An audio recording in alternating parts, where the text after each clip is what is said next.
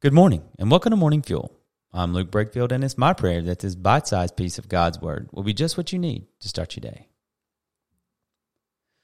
I remember back when Katie and I had our first child, a beautiful little girl, and people were congratulating us and telling us, you know, how awesome she was and how great it was going to be to be parents. And we were really excited and looking forward to the journey that we were going to be on.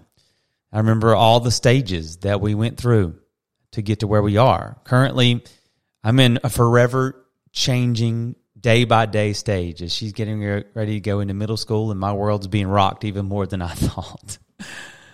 but I think back to when she was a baby and she cried a lot. There were some issues going on with her formula and and feeding and all of those things and it was a rough time for Katie and for me trying to minister to both of them. It's very, very hard to do. And we couldn't stop. And, and praise God, we had people surrounding us and great parents to help us out to get through these times. But I think through all the stages, I thought that stage would never end. And I remember people telling me, you better hang on because it's going to go by really fast. Well, tell me that in the moment and see if I can stay in the moment and say, yeah, I'm, I'm enjoying this time. Well, here I am. We've added, God has added two boys to our family as well. So now we have our three kids and they're changing every year, getting older so fast, and time does not slow down. And I understand more and more every day what people have told me wisely about appreciate it. You see, in my life, I'm a person who sets goals, and you probably are too. And I think about achieving them a lot. I want to get them done. There's been times in my life and probably yours as well where you think back to the past and you think about the success that you've had on the past and you're still trying to live off of that success. And it's time for you to live in the now, in the moment. Or maybe you're trying to escape something in your past that happened to you or something that you did and you're still living in the past, trying to escape it. You see, it's very hard for us to stay in the now because we're always looking forward or we're always looking backwards. This was not lost to Paul. In Philippians chapter number 3, he talks about this a little bit. In verse number 12, he begins, Not that I've already reached the goal or that I'm already perfect. He's talking about the goal or the prize of being Christ like or getting to eternity. But I make every effort to take hold of it because I'm also have been taken hold of by Jesus Christ. And then he says this, brothers and sisters, verse 13. I do not consider myself to have taken hold of it.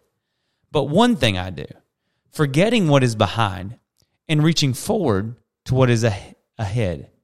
I pursue as my goal the prize promised by God's heavenly call in Jesus Christ. You see, Paul was talking about living in the now and enjoying the now.